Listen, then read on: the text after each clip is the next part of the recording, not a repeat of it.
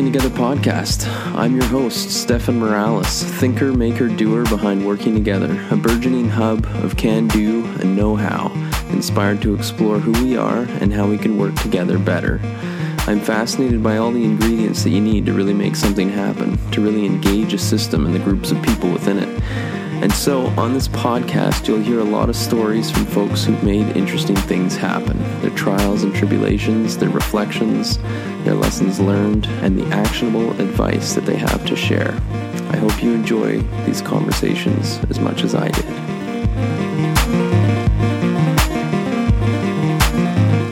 Is design thinking becoming more about thinking than design? Management by post its? As I've argued in previous blog posts and in episode number 8 of this podcast, the cargo cult versions of design thinking, i.e., post it design, tend to become polite, facilitated conversations around a table, but miss what the field of design itself has to offer. So, how can we push for a more interventionist approach instead of an analytical approach to design thinking?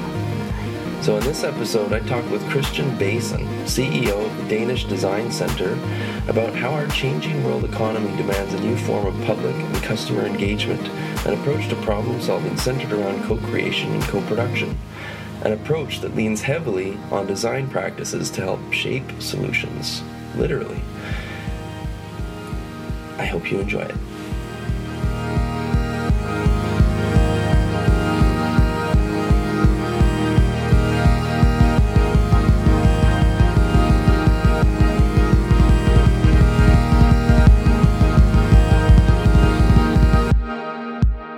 So first off, uh, thank you so much for for agreeing to be interviewed for the Working Together podcast. This uh, this burgeoning little project of mine, um, and uh, and I kind of like to start all of my conversations with folks um, with a with a sense of kind of what brought you to the work that you're doing now. So you're you're your past history, the the story that leads to now, so to speak. Yeah, yeah. So um, my story is that I'm a, a political scientist uh, by background, and so I um, I started my career working in uh, in management consulting uh, in a sort of a, um, burgeoning field of uh, public sector uh, research, uh, analysis, and evaluation. Um, looking at whether public programs, interventions, they worked as planned. And so throughout the um, from the mid 90s until mid 2000s, that was that was my uh, my line of work, and I was a, a business manager um, in that field, um, looking more and more into evaluating labor market programs and programs where public organizations in Europe and in Denmark were trying to um, impact uh, and understand how uh, jobs were created and how organizations performed. And through that work, I became more and more interested in innovation and how um, hmm. organizational uh, performance can be viewed from an innovation perspective. Hmm. And I became interested uh, in the consulting firm in um, in the idea of not just innovation in, in business, but also uh, innovation in the public sector. Right, and so your political science background that you touched on there a little bit. What what was it that you were studying in in political science? Was it just the kind of performance management yeah. side of things and organizational politics, or was it something right entirely different so, from that? So uh, it, it, was entirely different, and, and I guess that there is a stream connected to that in my in my career as well. So mm-hmm. um, I um, I actually studied international relations, and I wrote my uh, master's thesis in. Um, in uh, a study of uh, the relationship between the European Union and the United States after the Cold War. Oh, interesting. Uh, this was, uh, you know, and so I'd say that that um, focus meant that when I was working as a consultant, I did quite a lot of work at a European level, so for the European Union and European mm-hmm. Commission, and that was kind of my specialty. Um, sort of large scale studies of impact of policy programs in Europe. Uh, and comparisons also of how things worked and uh, evaluations and uh, and uh, I was an advisor to the European Commission and that stream of sort of working internationally and being um, occupied with not only domestic work but international work has gone through everything I've been doing mm-hmm. uh, since my, my, since university, really, right? Um, and so uh, that was also a stream, also in my interest in um, in innovation and performance. In fact, I spent a year uh, working for the consultancy uh, in uh, New York City. Uh, looking at sort of the trends around the new economy, as it was called back then, it's, it's actually kind of getting called the new economy again now, mm-hmm. um, uh, with what's going on with um, AI and robotics and so on. But back mm-hmm. then, it was the digital, the, the dot com revolution, and and I was actually in the in the, um, the hotbed in New York City around 1999, 2000, 2001. Okay and and so so yeah, so I've had that kind of international uh, interest in looking at what's going on globally as well. Okay, interesting. And so when you say that you started to explore innovation in relationship to these questions around, um, you know, uh, understanding kind of job creation and and how organizations can be become more effective performers. Um, yeah. What what did that work uh, begin to entail for you? It sounds like that was around the time when you were just coming out of your your first work in consultancy. Is this maybe the time that you were yeah. transitioning into Mindlab? Yeah, yeah. So so that's exactly what happened. So so I became sort of head of um, of innovation as a as an advisory service in in the consulting firm, and we did a study, one of the first in Denmark, not not, not necessarily the first, but among the first ones in Denmark on how do uh, leaders in government look at innovation? And uh, and I did a, a, a, survey, well, like a, a, piece of research, and we published uh, published it uh, back in uh, 2005, um, 2006. Mm-hmm. And so that coincided with um, MindLab, which was back then uh, anchored within the Ministry of Business. They was looking for a new CEO, a new director and um, I had just done that piece of work on innovation in government in Denmark and uh, and published it, and uh, we ran some conferences around it, uh, and um, essentially the uh, the uh, the crew around MindLab was kind of getting dissolved, and there was a had been a piece of work uh, and a, um, a frame for new strategy, and so I didn't get a blank slate, but I, mm-hmm. I was sort of uh, offered to, to take on the job of taking on a, a, strategy which was really inspired by the idea of, of user-driven innovation or uh, user-centered innovation mm-hmm. uh, slash design.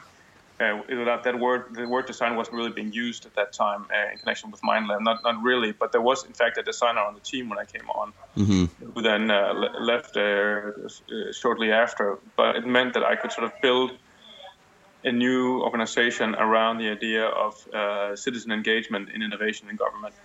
Mm-hmm. And very quickly, uh, two more ministries joined. So we actually started MindLab as, as three different uh, departments in, in, in, state government collaborating around this notion of starting with citizens and starting with businesses' needs and then designing policy and services around that. And that became the next uh, sort of eight years of my career. Mm-hmm. Yeah, and I think that's when folks uh, when folks look you up, I think they usually think about your work with MindLab. Um, or at least I did when I when I was researching you as oh yes I know MindLab that's a it's a fantastic organization coming from somebody who myself also works in the public sector in my day job but um, but is also very interested in in in learning how to incorporate user centered design and uh, and kind of you know these these principles that come from the design world into how we develop policies and solve problems collectively and it seems yeah. like that's really what mind lab i mean you guys were kind of at the forefront i think of a lot of that yeah i think uh, i was it was um, a huge privilege to uh, take on a platform that had been developed and was started back in 2001 2002 and had begun to sort of touch this kind of work, and also back then was inspired by. I know for a fact, for example, there was a study trip uh, before my time to, to visit IDEO. Um, mm-hmm. But I think, um, uh, in all honesty, I think adding um, the mix of political science together with uh anthropology uh, and, and sort of uh, highly qualitative research with design that became the foundational set of competencies that we actually recruited the new team around. So, so I had hmm. the, the luxury of, of, of, building an entirely new team around the strategy, around the vision, and, and actually had the luxury of spending quite a lot of time on it, including uh, building a new physical uh, environment as well. So it was really a, a quite a serious uh, process, and I was given uh, free, uh, quite, quite a big remit to do that. And so, uh, and then I think from the beginning, when we built the first iteration of our strategy, I was quite aware, and maybe also given my international sort of um, experience, that MindLab would have to uh, uh, share uh, and, and, and, and disseminate our learning. both both because we ought to do it since we're spending taxpayer money on, mm-hmm. on doing it and we should be transparent and open um, but also uh, because I thought it was it was meaningful to to uh, get the feedback and to listen to what um, others are doing and to learn from others. And I remember when we first started, we spoke to some some uh, academics uh, that were sort of really curious about our, our, sort of efforts, and also people I'm still in touch with, and they were saying, well, you know, you might think that what you're doing is really really novel, but be aware that at any time, any kind of novel engagement that anybody is doing, probably about 20 other people around the globe are doing something roughly similar. Mm-hmm. And that gave me a little bit of humility that, that probably yes, we were to some extent pioneers. I was also building on top of something that somebody else had started, uh, but giving it sort of uh, um, uh, my own sort of our own new DNA, but also that that it would be meaningful to connect. And I think the the reason that a lot of people have heard about MindLab is that we we as a team and and myself uh, spent a significant amount of, of, time and resources and actually um, uh, traveling and sharing and also having a huge amount of visitors uh, that were attracted to coming and seeing what we were doing. And I know that that that MindLab is um, is, is, is MindLab is still attracting still attracting uh, visitors. And I was just with the team mm-hmm. recently, and uh, and we're in a, we're in dialogue. And uh, lab is maybe not as um, maybe not as visible as it, it used to be, uh, which is also got to do with I think prior, priorities around its its uh, its own, ownership and its mm-hmm. sponsors. But but it's still doing uh, really interesting uh, design work uh, in the policy and in the public uh, service field. Fascinating.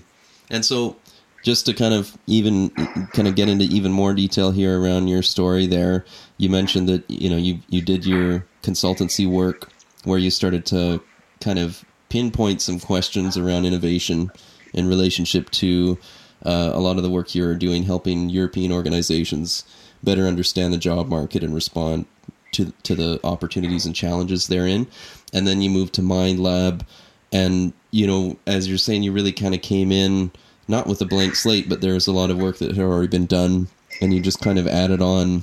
Uh, kind of your political science background and perspective to help develop that organization further, um, and focused a lot of resources. Uh, and I think it, it's it's very clear when you when you look at MindLab during that time um, that there was a lot of uh, th- there was a lot of visibility, I think, in these communities around what MindLab was up to. And so then you left MindLab in 2014, is that right? Yeah. And have since end of 14. End of end of 2014, and have since then been with the Dansk uh, Design Center. Is that correct? Or was yeah, there so, another? Uh, the English, no, there was also a straight move from, okay. from MindLab to the Dan- Danish, Danish uh, Design Center. In Danish, it's called Dansk Design Center, but we can also say Danish Design Center. I like I like um, Dansk. It's it's Dansk. Yeah, it's almost yeah. We should maybe if we do we should work on that. It sounds a bit more Nordic and a bit more. Uh, mm-hmm. uh, but but Danish right? is so, Danish is good for the you know uh, outward facing perspective. But yeah, Dansk is is also just great. Yeah, yeah, it's it's, it's good. There's actually a, a very uh, cool uh, fashion magazine or design magazine called uh, called Dansk. Uh, I'm not sure it's around anymore, but it was called yeah. It's so you got you got it right. That's the cool uh, way of, putting it. So um, it goes with the story that the Dansk Design Center, the, the center had. Uh, I had a relationship, but we had a, some kind of relationship with it because it's been around since 1978 and had its uh, its uh, mm-hmm. golden eras and its not so golden eras. And um, I had been sort of watching and observing what this uh, institution was was up to along the way. Uh, given that it's um, it's actually a part of the policy domain of the Ministry of Business, which is also the anchor for MindLab. Mm. So within the Ministry of Business, you actually have a, an ecosystem where you both have the Danish Design Center and you have MindLab, where MindLab hmm. Actually is the more inward-looking, sort of internal team working with the ministry and its staff mm-hmm. team to design policy, and where the uh, Danish Design Center, uh, believe it or not, is the outward-looking part, which is about um, uh, uh, scaling and growing and advancing the role of design and the value of design for hmm. business, mm-hmm. uh, but along the way also for also for uh, other types of organizations, including uh, the public sector, and where. Uh, honestly, the, potentially the Danish Design Center, and I think it's beginning to happen now, is a much bigger platform mm-hmm. to stand on than than MindLab is uh, you could say that the Danish Design Center has uh, potentially a global role to play on mm-hmm. behalf of uh, the Danish government, and it's um, so it's working both nationally and internationally. And the big challenge in a way is to how to balance the sort of the legacy of Danish design on the one hand, and the other, and on the other hand, the potential of design to be a uh, globally a force for, for collaborative problem solving in, in, a, in a turbulent and complex world. And so uh, my work since end of 14 has really been to turn around the Danish Design Center. Uh, again, it's almost exactly like at MindLab, recruiting almost a fully new team mm. uh, of about 20 to 25 people, so it's a little bit bigger than the MindLab. And then beginning to work with the design ecosystem, which in Denmark is quite rich with other organizations, institutions, uh, industry associations, and so forth, to begin to really and this is the key to my, my, my shift actually is uh, practice what I've been preaching. So mm-hmm. one thing is to, to run an internal team that ultimately is about advisory work uh, and supporting and facilitating innovation processes inside the system. Another role is to have a mandate to create policy impacts uh, in a very measurable way, which is that, that our policy impact and the uh, the, um, the the objective is uh, well not only, but but in a big part of it is to create uh, innovation and growth in Danish business, uh, nationally and internationally. And so there's a huge sort of policy impact imperative. And the big, uh, I think, the, the fun part of it is to actually be responsible for that and find ways of doing that using the tools, using the mindset, using the approach, using what I was um, advocating for so long at MindLab, mm-hmm. and turning that into an operating model for an organization and uh, uh, humbly trying to demonstrate that it can be done. Mm-hmm. And so, tell me a little bit more about some of these policy um, impacts, I guess, as you call them, in that in that space of economic development for, for Danish businesses.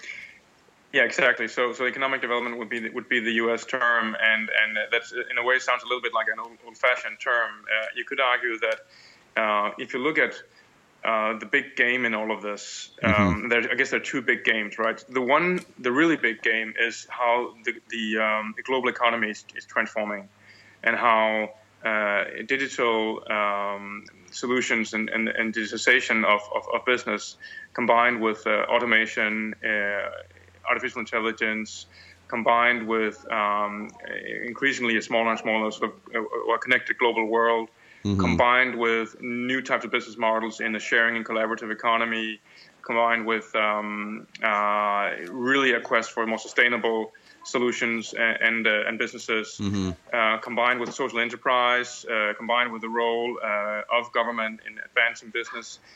We have this whole huge canvas upon which we are suggesting, uh, not surprisingly, that design can be part of the solution, as an approach, as a, as a mindset, as a set of tools and methods. Mm-hmm. And we are proposing that Denmark and the Nordics have been uh, built as uh, quite uh, successful welfare states and uh, extremely livable, uh, safe, environmentally oriented countries on a design DNA, on a legacy of dealing with uh, change and dealing with uh, you know the question of how do you build a good society mm-hmm. uh, physically uh, and with the artifacts, but also in terms of institutions, and so on. So you could argue that against this huge global canvas, we are uh, humbly believing that we have something uh, to offer, and that Danish designers, businesses, and public institutions could be a force for for for good around the world and that we can take this vantage point of design as, as a lever for that. So that's the big, the, one, the, one of the, the, one big game, and the other big game is we can we, we want to demonstrate. I want to demonstrate that a, a design-driven approach to creating such impact. So as an institution, that's what the Danish Design Center as, a, as an organization is doing, sort of a new way of governing, a new way of co-producing, both co-creating and co-producing for better outcomes. That means, for example, very concretely, uh, we um, when we relaunched the um, uh, Danish Design Award, which is this uh, sort of a national award for the best design across also government, by the way. Uh, we did it in collaboration with the design industry for the first time in 50 years. Uh, when we launched a major program to uh, support and facilitate innovation in business, we did it together with uh, the Confederation of Danish Industry, which is a bit like the um, conference board in the United States or something mm. similar. Uh, we were working very closely with the Danish Design Council, which is a, body of uh, it's a think tank for design in Denmark, um, and we are collaborating very closely with across um, uh, cities like uh, city of Copenhagen, bless you, and um, with the city of well, the region of Greater Copenhagen, and so on and so on. So we're really working very hard to co-produce outcomes rather than just think that we can do it all by ourselves as a small team. So I think Mm-hmm. Those two global games, the one being sort of how is the world changing and the economy and, and, and, changing on the one hand, and on the other hand, how is governance, public governance changing to become more impactful? Uh, uh, th- those two are really the what we're working with, and and and uh, that's the context in which we're trying to make it make a difference. Fascinating. I really uh, I really like also what you said earlier too around um, this internal advisory committee aspect, um, as yeah. well as the policy impacts aspect. You know, you have these these uh, these two, the inward facing and the outward facing elements of yeah. of what you're doing there. And I I feel so often organizations that are kind of promoting design or promoting design thinking tools and whatnot. Um, yeah. They're not. They're not really also talking about how they need to practice what they preach internally. You know what I mean? Yeah, exactly. Or, the, or they're, yeah, no, but I totally know what you mean. They're, or at yeah. least they're not really kind of sharing with the world the growing pains that comes with adopting uh, these practices within your within your business and within your work. So, do you guys feel that you know a lot of the a lot of the work that you're doing on the kind of practical inward facing side, where you're where you're skilling mm. up, I guess, in the yeah. use of these yeah. tools? Um, yes. Does that inform a lot of the work that you're doing outwardly? Like you, you feel almost more confident, so to speak, to be speaking about, you know, using design thinking yeah. tools to address these, you know, these challenges and opportunities. Yeah, so I, I wrote a piece uh, after the first year at the Danish Design Center, I think called Design Squared, and where mm. I was arguing that obviously we have to practice what we preach. We have to take a design-led approach to scaling design in business, right? So it's it's, it's using design to scale design to advance design, and and that's uh, maybe a little bit of a sort of a, a complicated way of saying it, uh, but but it's truly what we're trying to do. And for me, the the uh, important challenge is then to exactly uh, be legitimate and and um, and uh, and walk the talk, uh, to use another phrase. Mm-hmm. And so that has been a driving force in recruiting the team it's been a driving force in building our operating model. And that operating model, I think, is uh, in many ways um, has all the components of what an impactful uh, type of institution should have. So, just to briefly share with you that um, we have two major components, right? One is is, is uh, co-creation, and one is co-production. So, co-creation mm. or co-designing means that we are trying as hard as we can to co-design our interventions, our programs, our, our offerings to business and to government together with the stakeholders. Uh, starting with horizon scanning and sort of early phase understanding of trends and so on, all the way up to sort of uh, building uh, uh concepts that we can then take into co-production, where we are, you know, prototyping, building programs, and scaling. And I think across those fa- those mm, that value chain or that value constellation, we are really learning a lot about what it takes in practice, how hard it is. And I actually, in my new book, Leading Public Design, wrote uh, directly that uh, it's a humbling experience to be uh, in the center of this. So, so at MindLab, for better and for worse, we would always be a partner with decision makers. Mm-hmm. We would mm-hmm. not be the decision maker. We would always be the advisor and the facilitator, the coach, the orchestrator, we would not ultimately be responsible for results and outcomes, and we would also have a very hard time measuring them. Honestly, mm-hmm. even though we believed in it, it was not our responsibility to do the measurement. It was the whoever we were working with. Now, in the new setup, it is my responsibility to also document impact. Are businesses becoming more innovative because of our work? Mm. Are they growing? Are they creating? Uh, uh, ultimately, are they creating jobs for Denmark, or are they creating more sustainable solutions? Are they creating mm. other types of value that are worth capturing? Are they becoming more attractive as employers?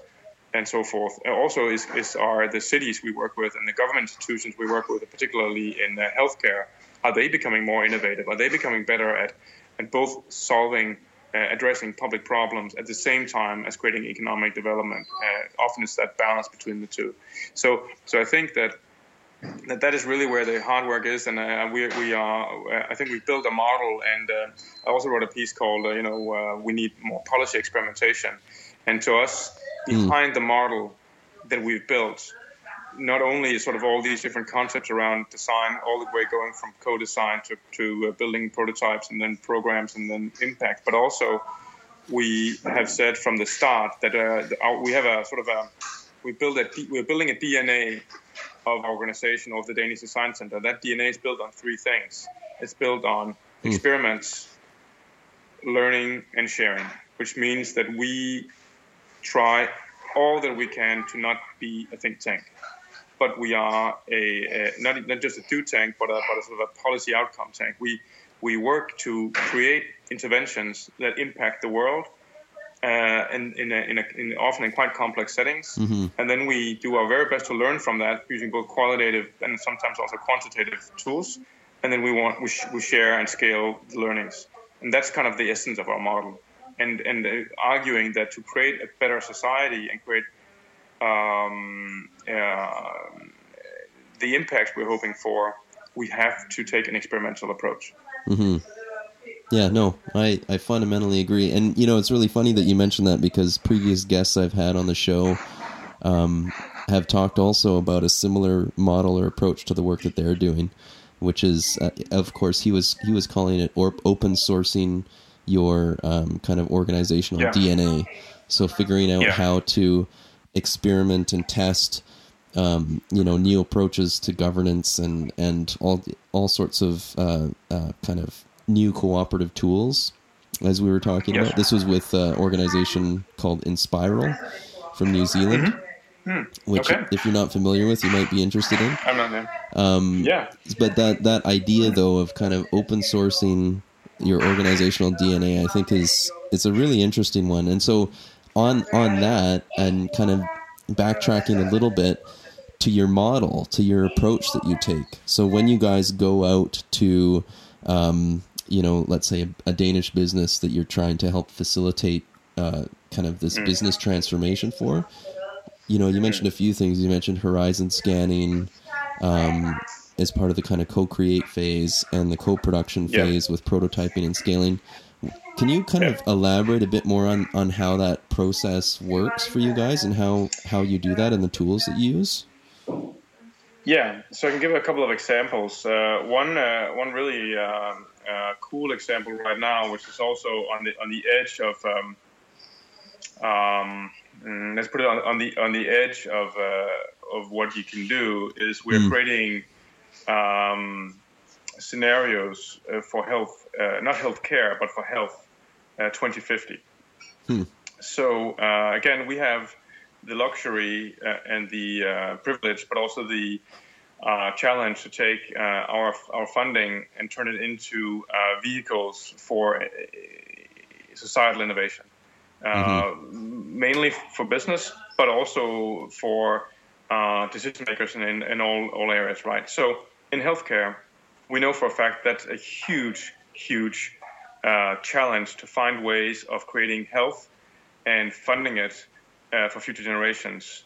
And we know that the technological change and the societal changes around that uh, are massive, uh, not least in North America, but certainly also in Europe and in Denmark.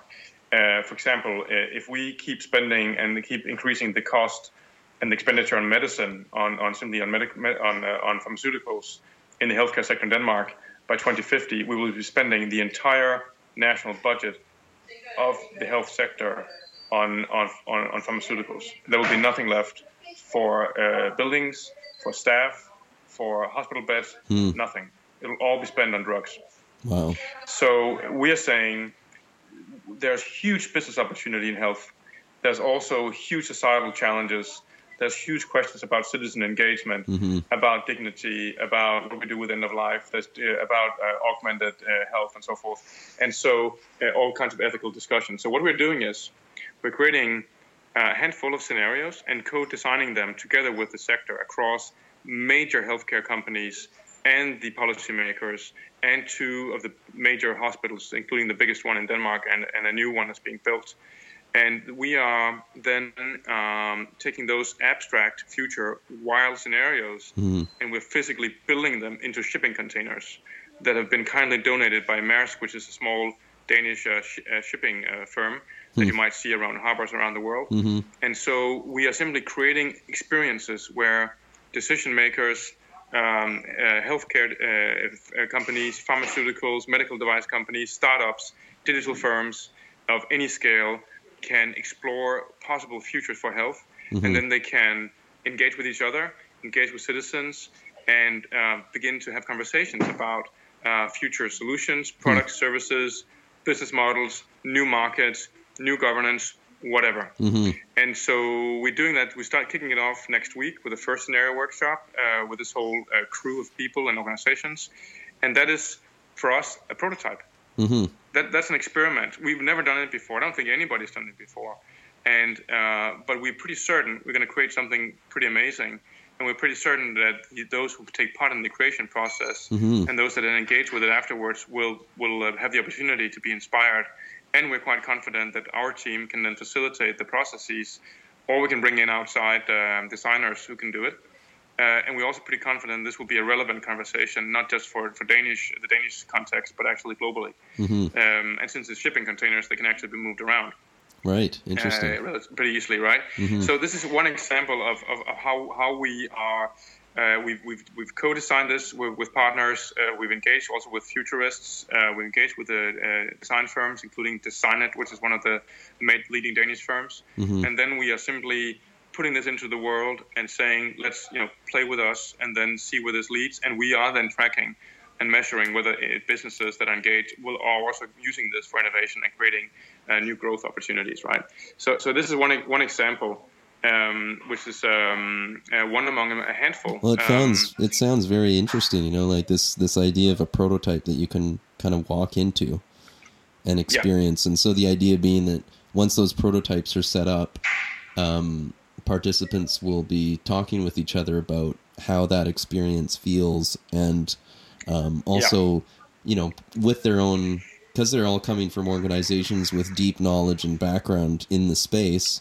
They're also Yeah. saying, well, you know, if we had that thingamabob in a hospital bed, we would need to do this, and Exactly. therefore this, and so it, it just kind of gets all of those ideas to the surface. And so, are you guys going to be capturing that information somehow with? Yeah. Um, oh, yeah. Yeah, yeah, we are. And also, remember, we're doing this for uh, public good. So we're balancing. We, we, as a point of departure, are never helping one firm. We're always looking to how can we share the experiences, the insight of, of, of one firm with others. Right. Of course, you know sometimes uh, we need to respect quite a lot of uh, intellectual property rights and so on. But um, that means that this will be quite a public thing. It'll be quite open. Uh, we'll also uh, work out loud. So we will, uh, you know, op- open up the process. People can follow it and so on. Uh, clearly, uh, we, we want those that are closest engaged to be able to use the the physical exhibitions and the the experiential uh, uh, prototypes uh, first, uh, uh, and then you know we'll uh, sort of add to the next uh, iteration of, of, of those using it. Um, and and and our idea is certainly that yeah, it's 2050, but already today, in the short to medium term, there could be quite significant ideas and inspiration that you, you can you know, sort of turn into something actionable now. So we, we have no no um, we're not naive that you know uh, uh, firms will start saying okay in a 30 year horizon we're going to do this and that, but they might say wow this inspires us or this challenges us or this leads to this idea or this leads to this new uh, connection between very different types of companies or very different types of uh, actors within the health health space that need to talk talk with each other. And currently, that's that space honestly is quite siloed. So remember, again, this is to say there's the big global game about how uh, the economy is changing and markets are changing and our global uh, situation is changing. But there's also the very concrete uh, question of uh, how are we going to govern this? How are we going to fund this? Uh, mm-hmm. How's the public sector going to do this? And, and health is extremely regulated, so you cannot mm-hmm. transform health if you don't have a conversation between regulators and businesses. And today, the, those conversations are extremely siloed, full of power plays, full of conflict, full mm-hmm. of financial interests. So we are doing this in a way as a Trojan horse to open up the space, hmm. and we can do that because we can balance with. That's the fun part of being where I'm now to, to understand market forces and drivers, but also to understand policy mm-hmm. forces and drivers. And it's that intersection that we're putting uh, the Danish Design Center, and that's where it's, it's quite a lot of fun to, uh, to, to be to do something like this. It sounds it sounds fun, but when you mentioned kind of all the different competing interests and and conflicts and whatnot, so that made me think of another question. World, you know? yeah. Uh, well, not you know what is it? Nothing worth doing is easy is is a, is a good way of putting it, right? Um, so you, you, know, with with that in mind, uh, when you encounter challenges in in a space like health in this in, this example or others, you know, what have you done, or what have your what what has your team done to help uh, scale these tools and these processes and these approaches um, across these different organizations? Some of whom are probably coming with a very kind of conservative mindset I would imagine, towards some of this stuff. But that's just my that's yeah. that's my inkling, right? You're always going to have a bit of yeah. a diverse audience. Um, so how do you how do you respond to that, and how do you help um, how, how do you help implement this stuff? Yeah, so so clearly our possibilities are different depending on where we are. Some some areas, like for example, we are uh, co-funded by the uh, health authorities of um, of uh, Greater Copenhagen, mm. which means that we have very direct access and can have conversations with them at a high level and uh, steering committees and so forth. So we have that kind of uh, dialogue where we can talk about implications, and that doesn't mean as easy as you know any innovation and change is, can be difficult, but that's one one approach. Another approach is to say that well. Fortunately, with uh, this is the the total opposite side of the spectrum is mm-hmm. with markets. The beautiful thing is that some uh, will pick it up and run with it, and some won't and that's uh, the nature of creative destruction. So we will put something out there uh, with our programs, with our interventions, and some will capture it and they'll run with it and they'll do something great, and others won't really ever get it. Mm-hmm. And to some extent, that's that's part of the game, and they they will probably you know long term or mid term they'll fail, go away, and won't, won't exist anymore. And not just because of us uh, not using what we are doing, but because of the mindset that they have that they're not curious they're not open they're not interested they don't experiment they don't take up new new things and then of course you have the big the big middle game which is the tough one where you have lots and lots of businesses lots of organizations that become you know kind of curious but don't know exactly what to make of this design kind of thing mm-hmm. and don't know exactly how to engage with it and that's where your question becomes uh, extremely relevant which is how do you uh, support them, how to engage with them in meaningful ways where we are, you know, not a large organization. We don't have a lot of funding to give to them to purchase design uh, mm-hmm. advisory services or whatever. We have some some of our programs we do, we do give grants out, but the question then becomes what to do. And here's what we're working on, just to share that, which might also have inspiration actually for um, for public um, for public bodies. So what we're doing is we're we're trying to find um, the minimum uh, intervention, the minimum uh, offering we can come with that uh, creates a, tr- a, transformative experience mm. for leaders of what design can do. Right. So, mm-hmm. what's the minimum we can we can put into the world in workshops, in interactions, in uh, seminars, in conferences, in uh, sometimes one-on-one, where we sort of uh, really distill and, and, and, and provide a, an experience of, of what design might do and a reflection around that. And from that point, that's kind of sort of touch point, we're working very hard to find ways to map uh, potential journeys, right? So potential mm. transformation journeys that these organizations and leaders in them could take. And organizations are different, leaders are different, decision makers are different, teams are different, uh, markets are different, contexts are different It doesn't mean there's a thousand journeys, Mm-hmm. but there's probably a good handful. And for each of those journeys, we are then working with the ecosystem we are part of to say how could we uh, co-produce, how can we orchestrate uh, all kinds of offerings, everything from executive training to access to funding to access to designers to um, um, methods and tools, case examples, um, understanding metrics, uh, whatever. And so we were sort of building that whole, you could say, ecosystem that or support system uh, that can underpin those transformation journeys using design. And so you can imagine how those pathways, uh, as we become more and more experienced, uh, build more and more examples and cases, build to grow, begin to grow ambassadors uh, who've gone through the journey, who have you know and live to tell about it. Um, so that's kind of where we are right now.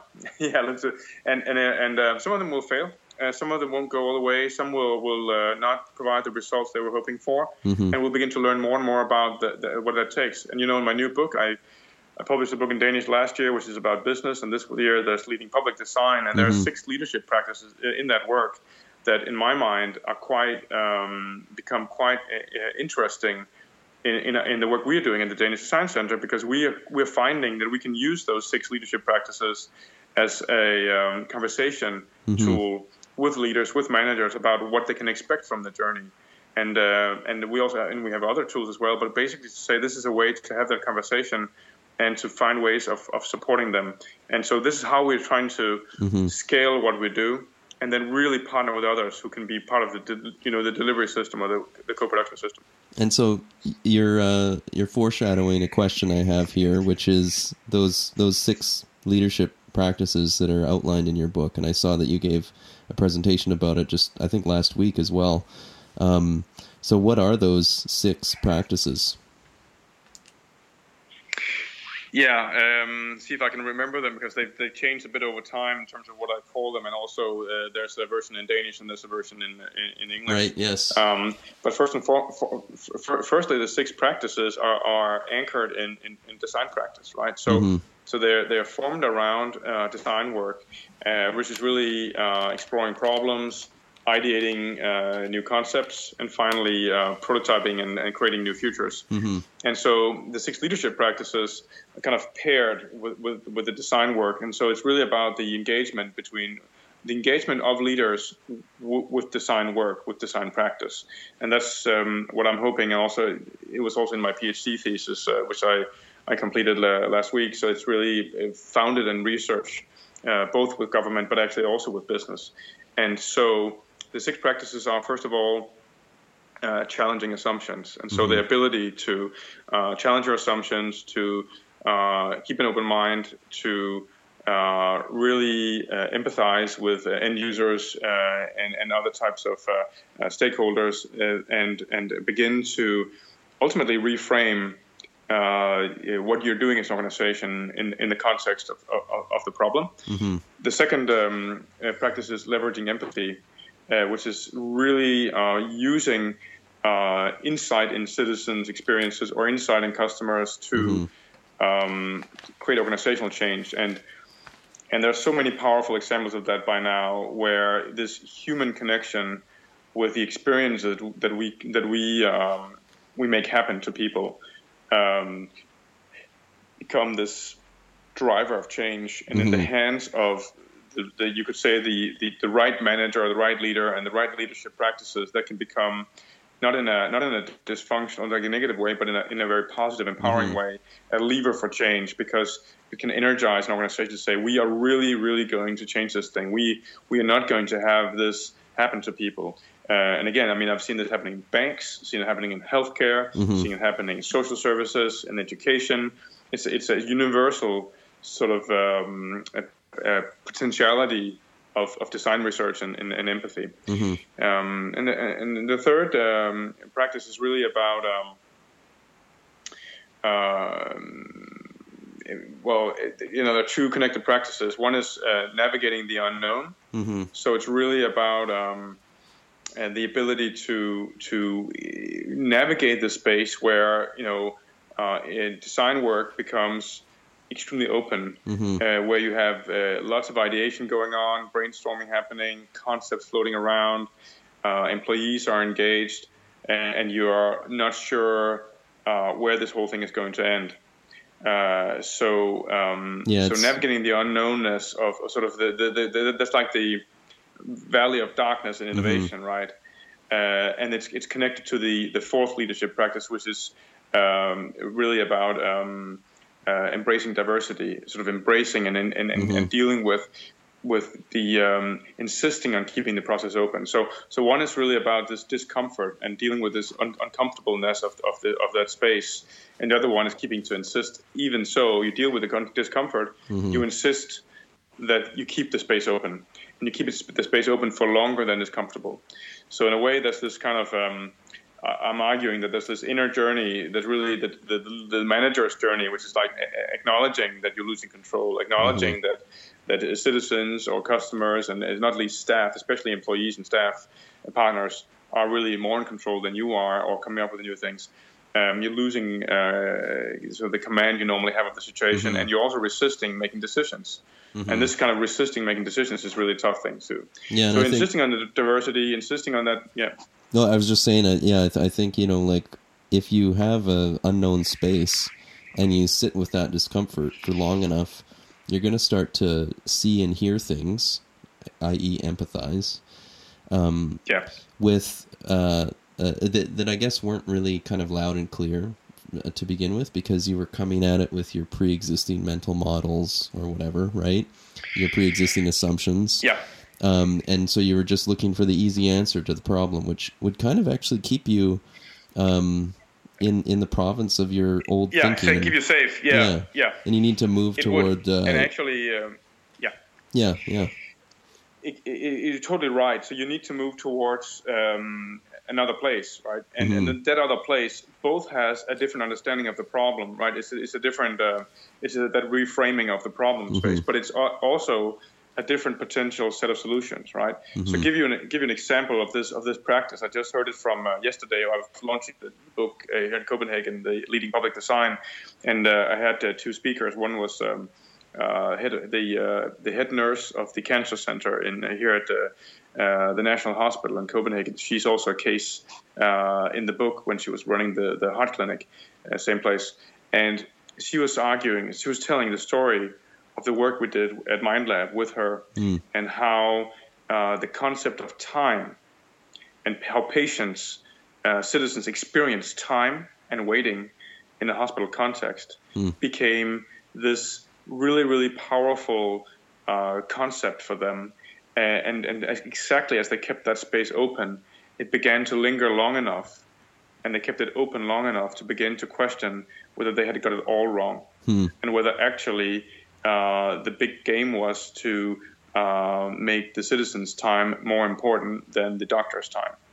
And how would you redesign the clinic around the citizens and optimizing citizens' journey, uh, also in terms of how much time they spend waiting, and how do you integrate all disciplines around the patient rather than around their professional practices? And that became the organizing principle, and that also led uh, to uh, to a massive you know transformation, both in terms of, of cost, but also in terms of service experience, and, and in terms of employee satisfaction. So this is so you so this space is really really critical before then turning to just to finish the fifth and sixth leadership practice, which are essentially you know rehearsing the future, prototyping, testing, insisting on becoming concrete, insisting that this is not an abstract exercise where you end up with a nice report about how time might matter to patients, but actually you're trying stuff out and you're redesigning and testing and iterating.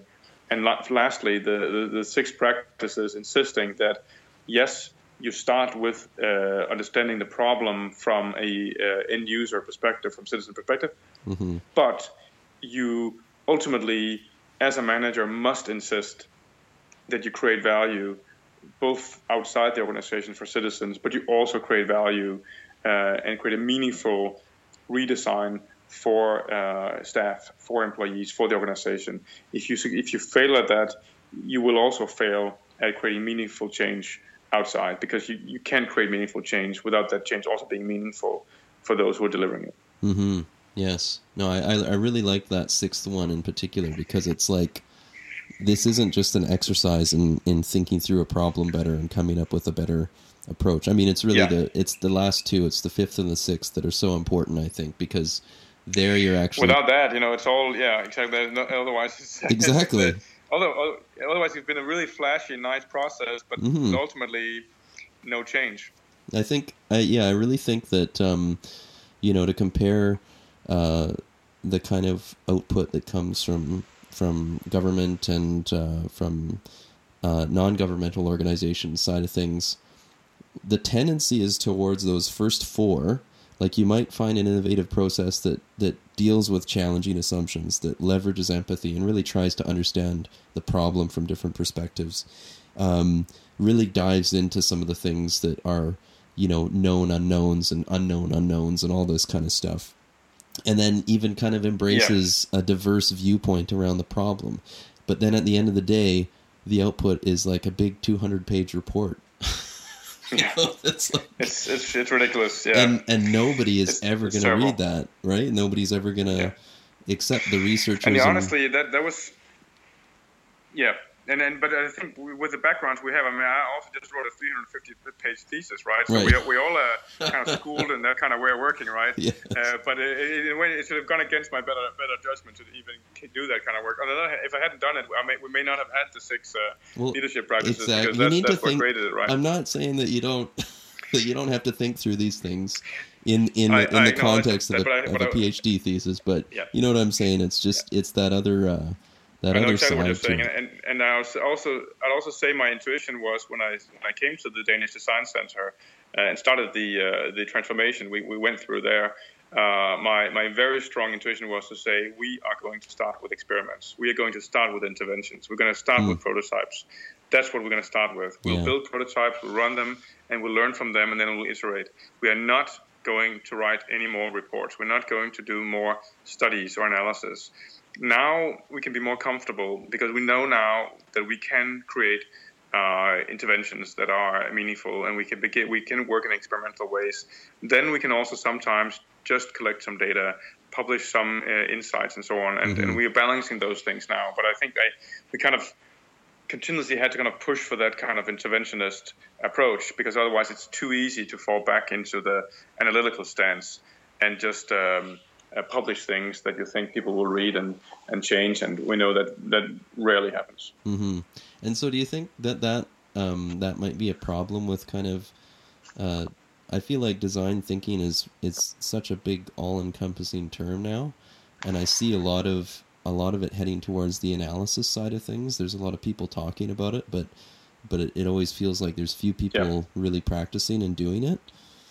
Would you say that that is kind of a common criticism of design thinking right now?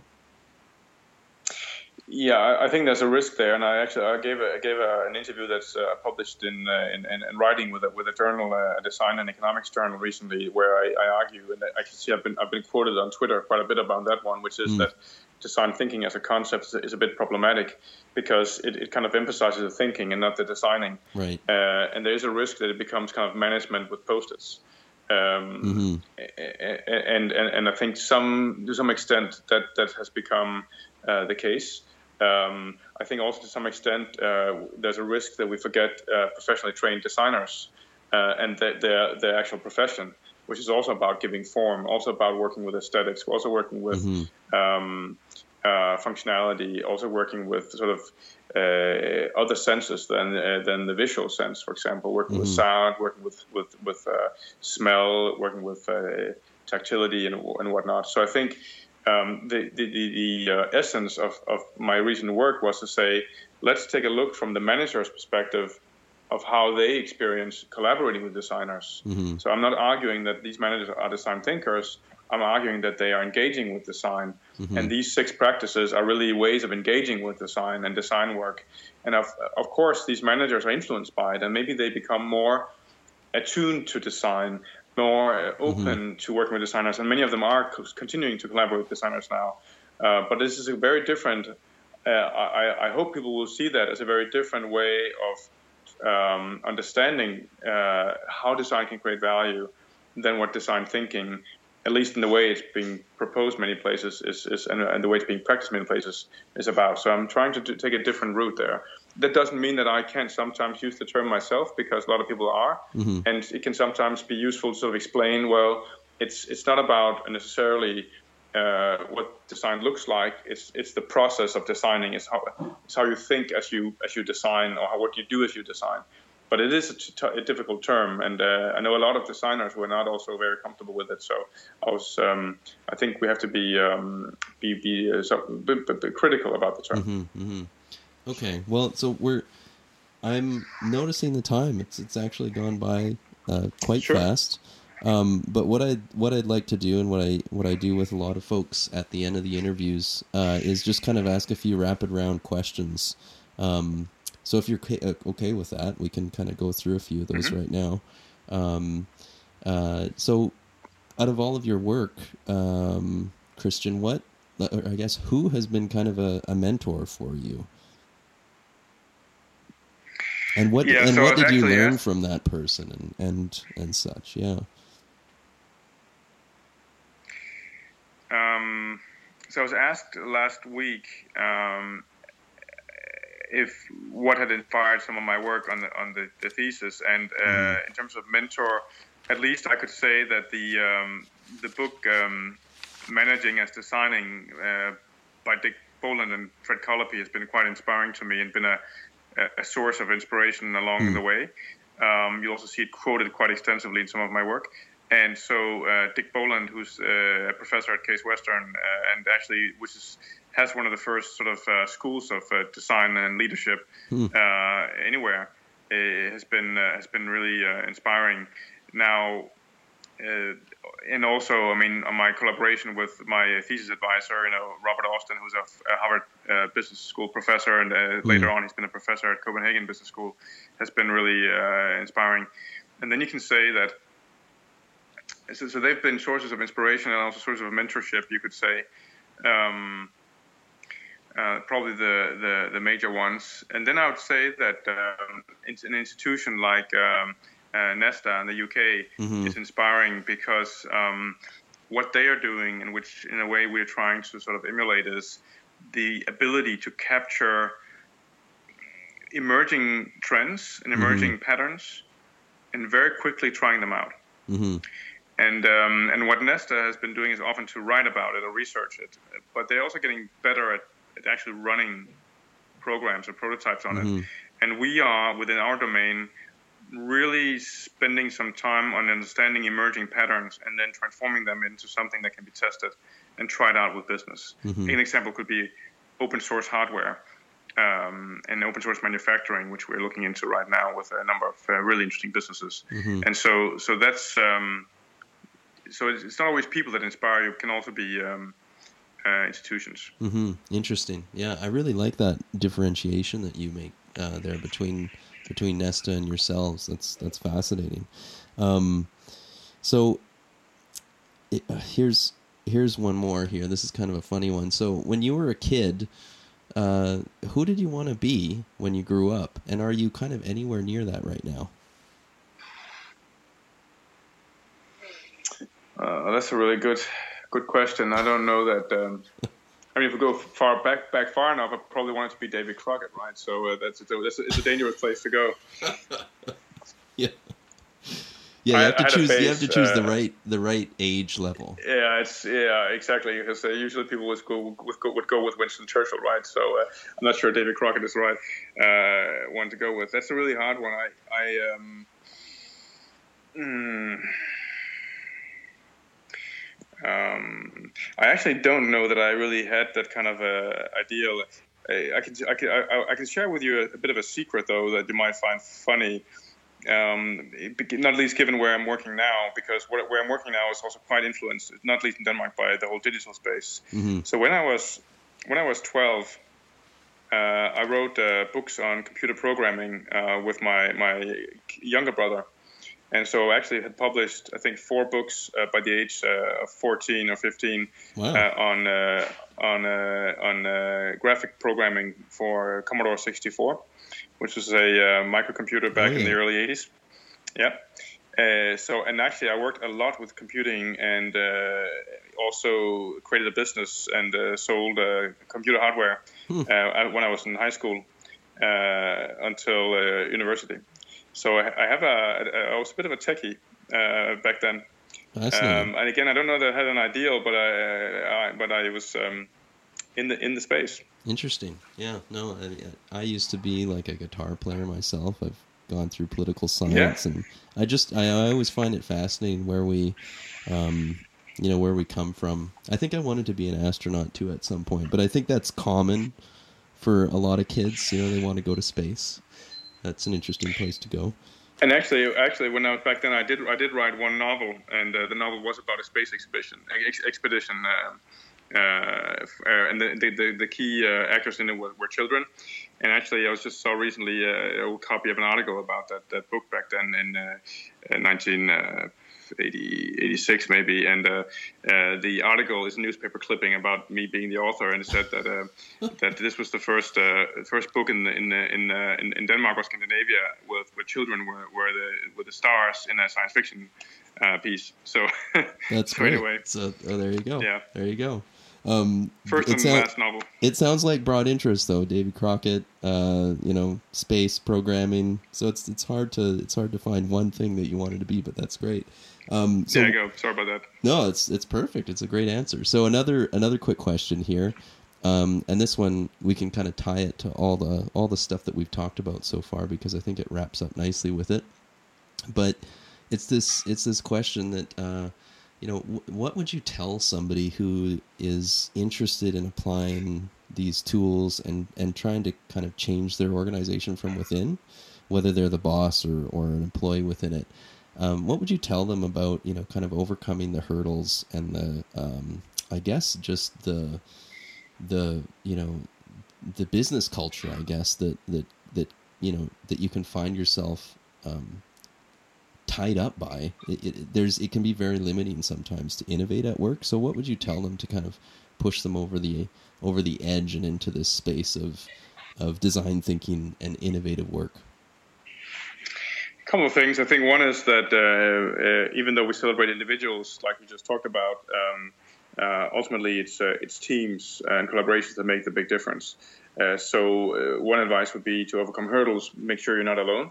Mm-hmm. build build teams, build alliances, build networks, build partners, find kindred spirits. Um, uh, that's one. Uh, another one is, um, which also triggered sort of my own sort of journey in, into sort of managers and designers, hmm. is to uh, look for the managers and the leaders that are open to change and mm-hmm. collaborate with them, and and avoid those that definitely won't be, uh, and begin be, become good at sort of seeing who, who is it that could be potentially a partner also at a higher sort of decision making level. Uh, if you, if you um, ultimately are, are are sort of hindered by someone uh, who really just isn't going to really embrace uh, it or embrace change, mm-hmm. who may be more concerned with his or her own career or whatever power plays and so on, then uh, uh, that leads to my, my last advice on it, which probably is well, it is to uh, leave. I mean, go somewhere else. Mm-hmm. I mean, your life is too short to work in organizations uh, where it, the avenues for change and for um, meaningful sort of uh, work to create an impact is, is not uh, are closed. And um, if, if you're passionate and uh, and and um, engage with it, then there will be ripe opportunities elsewhere to, to go. So so um, so I think build build collaborations, uh, look for uh, the managed leaders that can kind of open up the space, work mm-hmm. with them.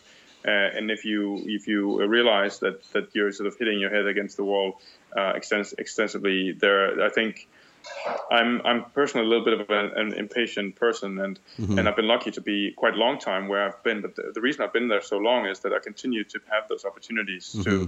to to grow and to try out new things and to shift positions and so on, and have quite a lot of freedom to do so within, of course, overall responsibility.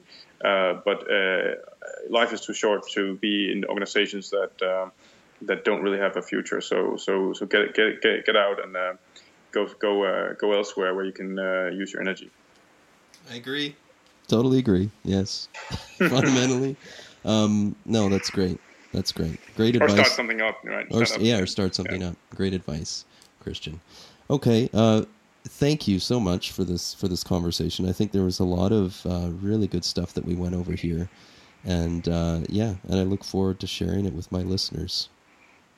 Sure, uh, keep me posted. Uh, I guess you just drop me a message when it's uh, online, and look forward to sort of sharing it. Um, it's always strange to sort of um, be someone that somebody else wants to listen to and, and maybe learn from. But I can just maybe add that this is to me still really a journey and mm-hmm. and not a a place I, I feel uh, sort of uh, I've come to any uh, final conclusions on. So I think uh, you know, um, if, if, if, what I'm sharing can sort of inspire others to sort of, you know, move on on that journey, that's great. Uh, I think every time with your really good questions, it's always uh, good to be able to reflect yourself and um, mm-hmm.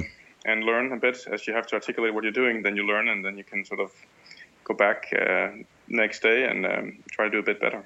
Well, it, uh, that that kind of journey sensibility really shows, Christian. Uh, so thanks a lot for for the conversation. Well, and I wish you well on your continued journey. I, I, I, hope it is a continued journey because this stuff certainly isn't a math equation. There's no solution that we can exactly we can arrive at at the end of the day. So just got to keep learning and there keep moving. Exactly. Well, cheers. Uh, take care and have a have a good afternoon. Uh, and be in touch. Yes. Thanks, Christian. Thanks. Okay. Bye bye. Yeah. Bye bye. Christian Bason is the CEO of the Danish Design Center, which works to advance the use of design in business and society.